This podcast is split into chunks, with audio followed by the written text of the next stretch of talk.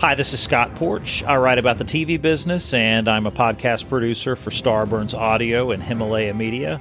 The Long Night, episode three of the final season of Game of Thrones, just ended. Uh, I have Westeros Weekly host Filup Molina for a snap reaction. Philip, how's the blue eyes? Oh man, I uh, I sorry, I I'm, I was not listening to anything you just said. I am still reeling from from all of this. I mean, literally, I had to have my mouth closed for me multiple times tonight. Well, the obligatory warning: uh, this discussion uh, is full of spoilers uh, from tonight's episode three. I, let me, I guess, jump right to some of the Night of the Living Dead stuff. I thought that the the eyes popping open um, blue was one of my favorite visuals. I mean, you had the war movie and then you had the horror movie, and the the horror movie seemed to have the popping visuals to me. Well, it's definitely taking inspiration from. It, we talked about actually on, on last week's uh, episode uh, how we expected it to kind of have a vibe of literally the original Night of the Living Dead film, which is all about protecting the house and going deeper and deeper into the house uh, and also has you know some real sad, messed up stuff going on uh, in, in, Romero's movie. And this definitely was making a lot of nods to that. I think that you kind of might be right though. Specifically, the idea of the blue eyes popping open is maybe one of the few uh, improvements you could you could make where it just has this this spooky otherworld uh, element that that it's it normally uh, the the undead uh, you know or the dead they do a glossed over look that's what the walking dead does and to use that shocking blue color to me says they're just as violently, passionately dead as they were alive. Yeah. You know what I mean by that? Exactly. Like just as much energy behind here in the inverse direction, almost like how you can see it very literally uh, in Viserion's blue fire. Well, and one thing I, th- I think we didn't really know um, about them before the Arya scene, uh, kind of the horror movie scene or the suspense movie uh, scene where she's trying to avoid them and they're, uh, you know, walking through uh, the different parts of the room is they don't seem to have a lot of agency. They don't they don't seem to really be able to think uh, for themselves, and, and they, they just kind of go to where the noise is. Like kind of like uh, the the a drone of the Borg is what I what it reminds me of of just like you know they they stand there kind of milling about until they get something from the hive mind. Uh, that is the Night King. Yeah, or The Walking Dead, even where they just don't think; they just go to where the noise or where the blood is. Yeah, well, there's just that moment where he gives them a, a small a small mission to create a little bit of a bridge over the fire uh, in the trenches, and so suddenly they all have a little plan, but clearly they all just are following his orders like uh, like worker bees. And it seemed to cost them in the end because there were they, there was no strategic ability for them to do anything other than what the Night King did, and he left himself a blind spot, and it cost him. Well, it's always right how the how the uh, the most powerful figure goes down as they underestimate the opponents and they kind of let their guard down uh, or expose their lower belly as he did.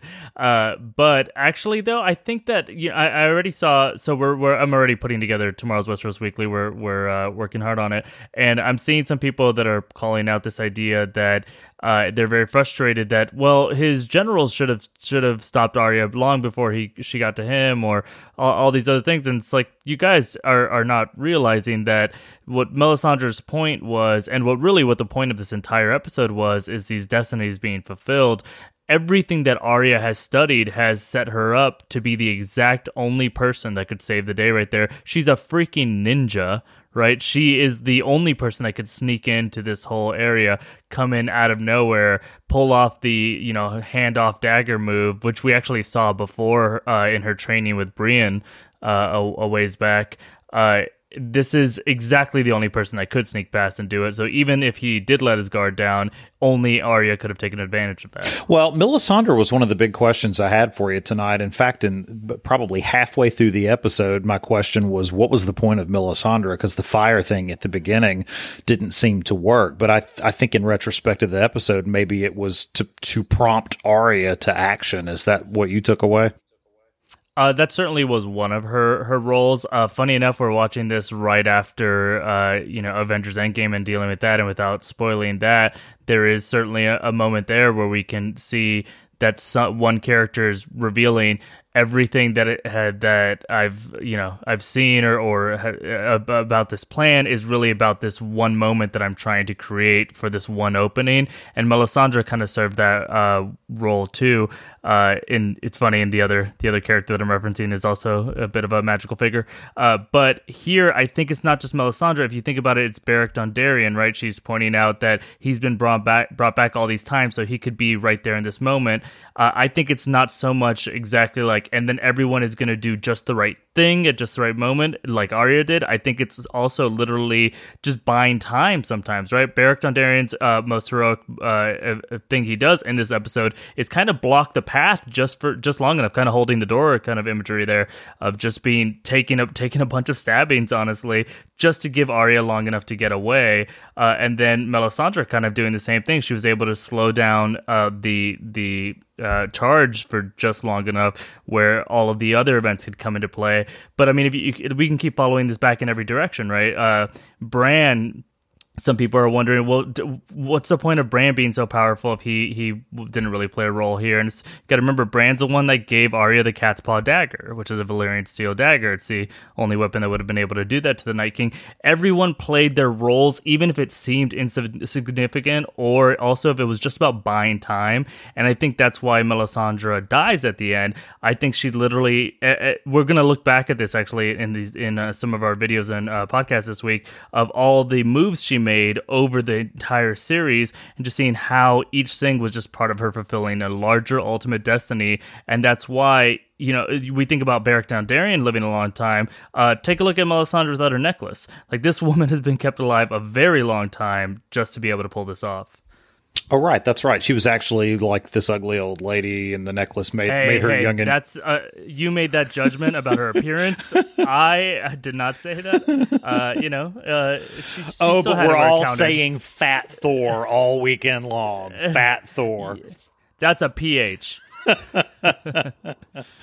Um, we know from episode two that Bran understood the Night King's motivation. Were there any things in the episode that you think made clearer to the viewer what the Night King's motivations were?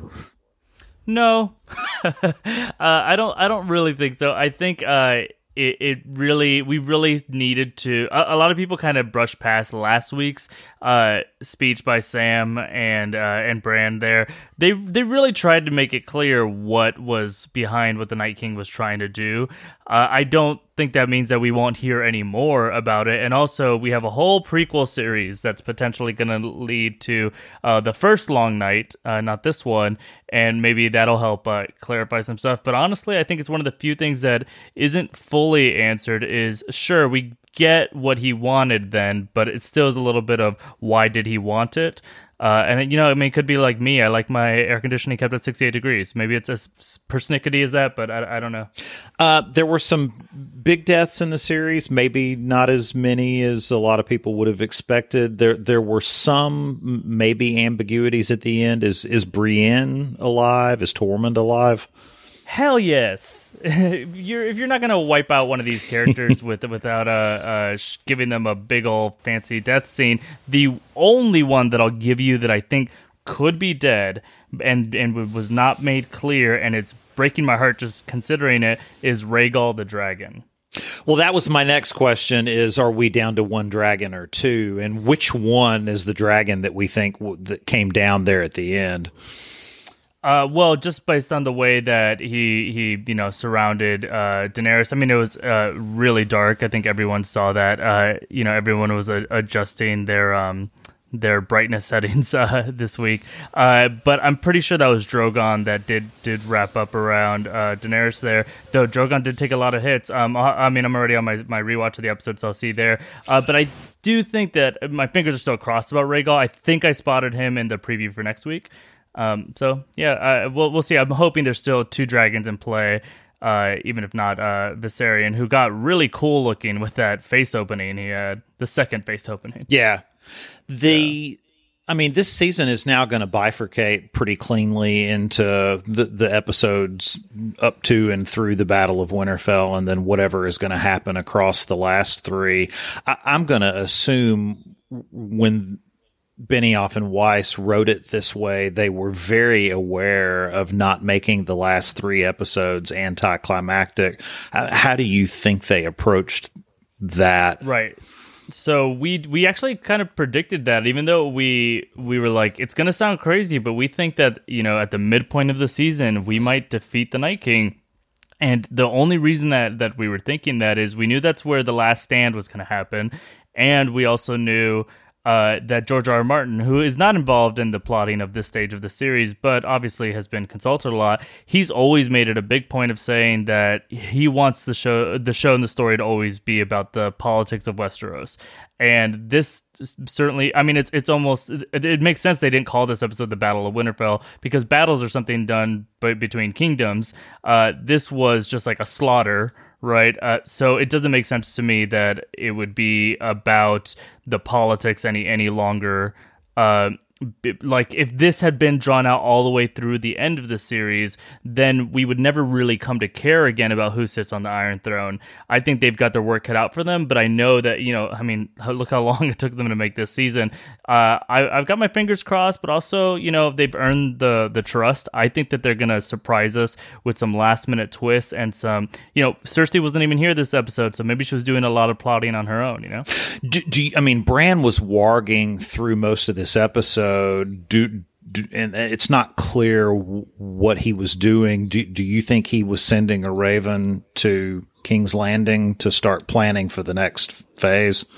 You know, I, I don't think that. Uh, just because I mean they've shown it before that that Bran just kind of gets lost in there. He's, he's kind of like any teen boy. He just goes out, starts warging off whenever he wants. Uh, mm, it's like yeah, that was that was uh, that was rough.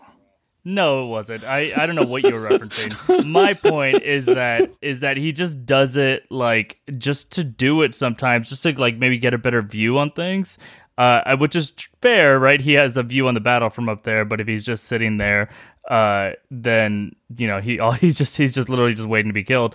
Uh, I don't I don't think he he had some like last minute message that he would only wait till the last second to send. Uh, I think it's just one of these things where it looks cooler for the actor to sit there with his eyes all white the whole time. We had a couple of good uh, one-on-one scenes, or several uh, good one-on-one scenes. Um, um, you know, you had Arya and uh, the Hound with a, you know, watching each other's uh, backs a couple of times. Uh, were there any other particular of the of the one-on-ones that you noticed? They definitely tried to have, you know, the moments between Dolorous Edd and Sam uh, kind of like paired off. A lot of people uh, had their, their appropriate pairings, and then Brienne obviously had the fantastic moment with Jaime where we kind of saw them fighting in silhouette, which was great. Um, but I think really the the one that probably stands out is the just uh, final uh, right there at the end uh, where Daenerys is being protected uh, one last time by Jorah Mormont. Uh, and I think that's just another example, by the way, of everyone kind of fulfilling their purpose. His wasn't even this magical uh, destiny that was prophesied. Uh, prophesized. It's just that's the thing he was made for, and he went out doing it. And I think they made sure to put every you know those two together at the end there. So, what's the plan for the week? You're going to have the big question uh, Westeros Weekly episode on Monday, breakdown on Tuesday or Wednesday something like that. Yeah, we're we're working our asses off. Honestly, we are also doing our breakdowns of Avengers Endgame uh, at the same time. Uh, we're we're pulling all nighters. We're you're gonna see me tomorrow on Westeros Weekly, and I'm probably gonna be pretty loopy. Uh, but uh, our big question that we're headed toward, we're actually I haven't even picked yet. Normally I, I'm it picked by now too, but uh, I know that I'm really intrigued by two things. Uh, one, we're wondering uh, what's the status of winter, right? Like is it fair to say winter has gone now? Right? It came. Oh, that's mind. interesting. Uh, you know, are we still? Is winter done now? And then also, uh, what does this mean about Arya? And is there something to be said about the, you know, the Azor Ahai prophecy? Um, and you know, it are considering how many followers of the Lord of Light were put in place uh, to set Arya up to make the moves that she did, uh, and the Azor Ahai prophecy is from within that religion. Is it pointing at her being that, and we kind of have some theories on that that we're going to get into. Because there's the idea that the prince who was promised that the word prince doesn't translate as gendered, Correct. right? Right. Hmm. Yeah, it's very progressive prophecy. One thing I'm really hoping to see, and I'm uh, I'm actually trying not to over invest in this outcome, is that with sort of politics globally and what's happening in the in the country right now, that that someone breaks the wheel. You know, that we get some hint toward you know, self rule in the North or some sort of democratic type reform? Is it too much to hope that the writers are, are, are looking at that the same way I am? Yeah, I mean, like I don't know. We we see Arya running for a house seat and changing things up. I, I think that's all of a little too much of a leap, in in my opinion. Uh, just because we're not talking about you know the the road to democracy uh, so much as, if anything, we'd maybe be be talking about an oligarchy or, or something, but but not quite. Uh, I'm not quite ready to see democracy in this world. Uh, but breaking the wheel. Um, it, to me, it kind of sounds like just shaking up Westeros. One thing that I'll give you is uh, we haven't had in, it's it happened, but we haven't had in this these modern days of Westeros just a um, you know husband and wife ruling team uh, that alone is you know the two minds of that. Uh, what would that be like a, a bicratic uh, society of some sort? Uh, uh, or diocratic? I don't know. But my point is that alone is already pretty progressive for them. I think that that could be breaking the wheel for all we know. It'll be just like Bill and Hillary all over again. Uh, that was rough. All right, well, get some sleep and uh, not happening. Nope. looking forward to. Uh, you got to get some sleep. You got to conserve a little because you've got three more of these to go. I mean, this we're we're only halfway through the season. We we only have three of these left to go, and then I'll sleep. All right, then I can finally rest.